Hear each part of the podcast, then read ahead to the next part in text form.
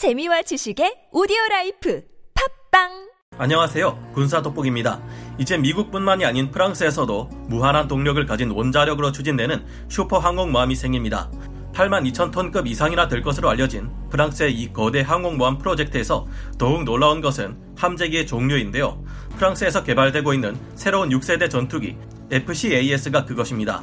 게다가 미국의 최신의 항공모함인 제럴드 R 포드급 항공모함과 마찬가지로 전자기식 사출 장치인 EMALS를 탑재할 계획이며 2038년 취역하여 현재 원자력 추진 항모인 샤를 드골급 항공모함을 대체할 예정인데요. 그런데 생각해보면 샤를 드골급 항공모함은 여러 가지 삽질로 사실상 현재도 많은 문제점을 가지고 있는 항공모함이죠.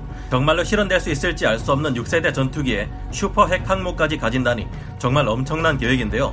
프랑스의 슈퍼 핵 항모는 구체적으로 어떻게 만들어질지 좀 더 자세히 알아보겠습니다. 전문가는 아니지만 해당 분야의 정보를 조사 정리했습니다. 본의 아니게 틀린 부분이 있을 수 있다는 점 양해해 주시면 감사하겠습니다. 프랑스의 차기 슈퍼 핵 항공모함 팡 프랑스의 에마니엘 마크롱 대통령이 얼마 전인 12월 8일 원자력은 프랑스 에너지 원천의 핵심이라는 말과 함께 차세대 항공모함을 핵 추진 방식으로 건조하겠다는 포부를 밝혔습니다. 프랑스 해군은 현재 주력 항공모함으로 샤를 드골급 항공모함을 운용하고 있지만 2018년 차세대 항공모함인 포르테 아비온 누벨 세대의 항공모함, 즉 팡으로 대체하기로 결정한 바 있는데요. 규모가 어느 정도일까요? 새로운 프랑스의 차기 항공모함인 팡은 전장이 300m에서 306m나 되며 기존 샤롤 드골급 항모의 두 배에 달하는 거대한 덩치를 가질 것으로 보입니다. 기존 배수량 7만 5천 톤, 만재 배수량 8만 2,673톤, 300m급 초대형 핵항모는 동력원으로 각각 220메가와트의 전력을 생산할 수 있는 K-22 원자로를 채택했는데요. 항해 속도가 26에서 27노트에 이르며 항모를 운용하기 위해 900명에서 1080명의 병력과 550명에서 620명의 항공 관련 인원이 필요합니다. 항모의 핵심이라면 우선 함재기의 출력 횟수, 즉 소티 생성률이죠. 얼마나 많은 함재기로 얼마나 강한 화력을 퍼부을 수 있는가의 척도가 되기 때문입니다. 이 거대한 항모는 미국의 니미츠급 항모, 제럴드 R 포드급 항모처럼 슈퍼 핵 항모로 분류됩니다. 80m의 비행갑판을 가지고 있으며 이함 장치로는 제너럴 아토믹스사의 300피트 길이, 전자기식 사출 장치인 EMALS 캐터펄트 두 기를 갖추게 되는데요. 제너럴 아토믹스사는 미국의 모든 항공모함과 샤를 드골급 항공모함의 캐터펄트를 만든 회사이고 EMALS는 현재 미국의 차세대 항모인 제럴드 R 포드급 항공모함에서 운용 중인 사출 장치입니다. 이 EMALS가 제대로 잘 작동한다고 가정했을 때 프랑스의 차기 항모인 PANG에서는 샤를 드골급 항공모함의 두 배에 달하는 sortie 생성률을 가지게 됩니다.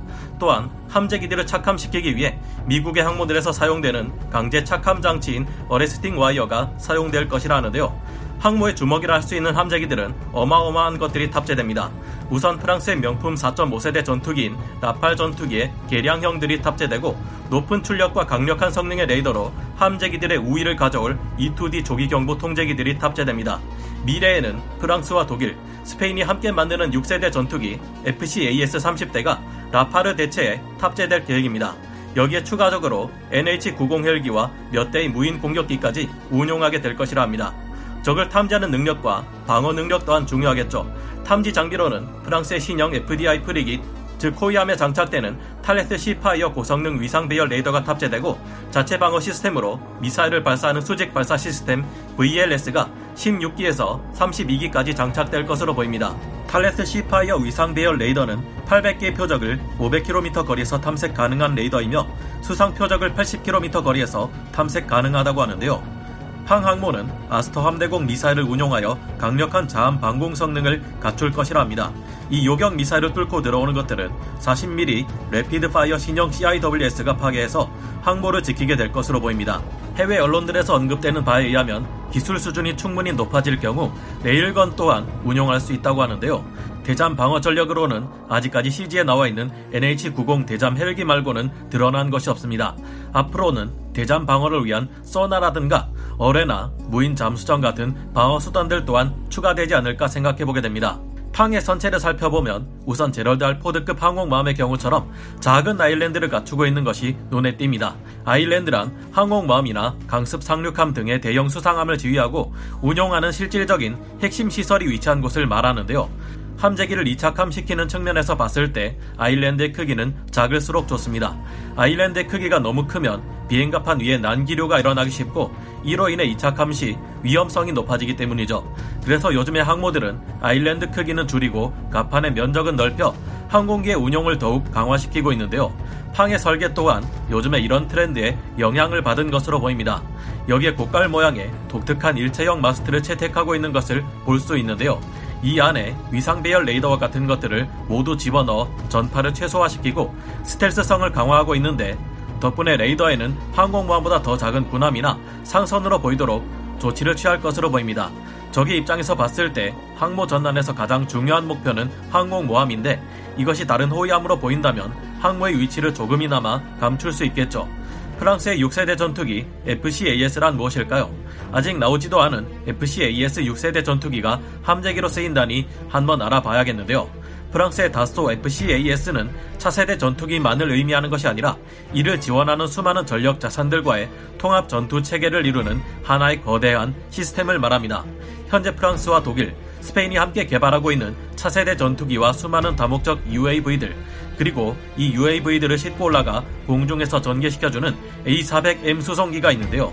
A400M은 사실상 무인기들을 실은 공중 항공모함이 되는 셈입니다.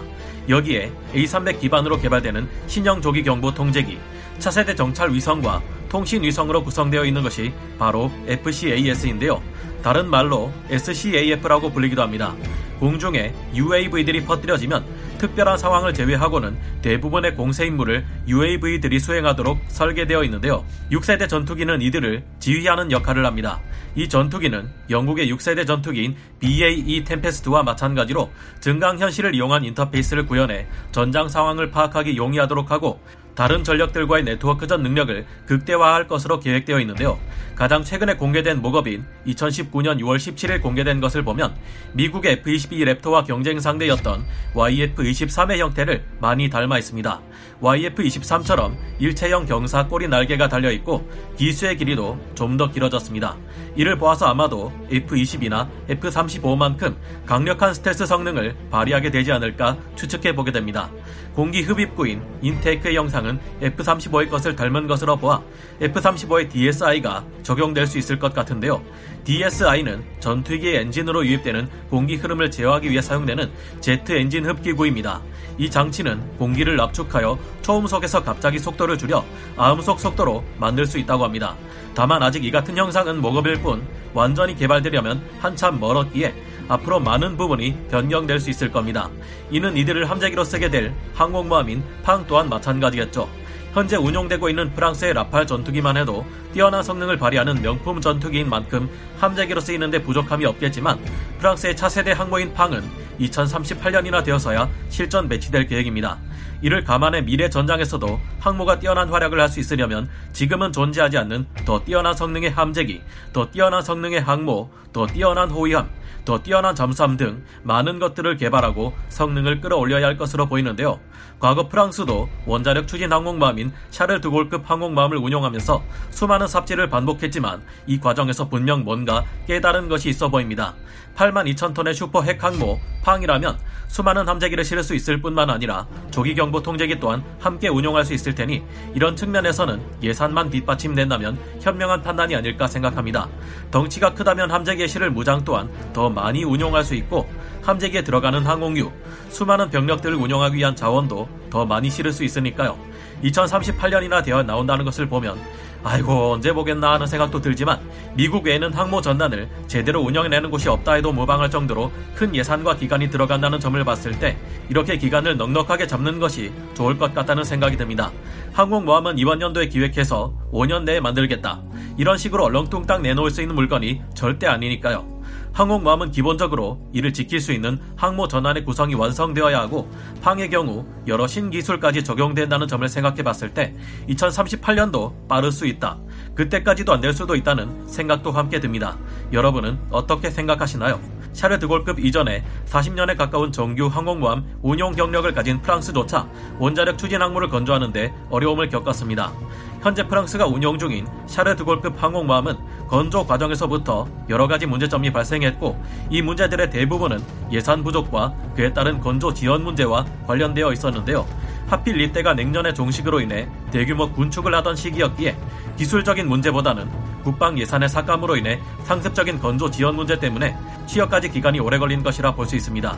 샤르 드골급 항공모함은 많은 우여곡절을 겪었지만 현재는 건조 과정에서 발생했던 문제점들을 합리적인 비용으로 거의 해결했으며 상당한 수준의 원자력 추진 함정 기술을 축적하는데 성공한 상태라 앞으로 프랑스의 새로운 항모 팡에 대한 기대감이 커집니다. 이제 과거와 같은 고난을 겪지 않으려면 높은 기술력의 충족과 이를 위한 충분한 예산 지원, 그동안 쌓아왔던 풍부한 항공모함 운용 경험이 필요할 듯 합니다.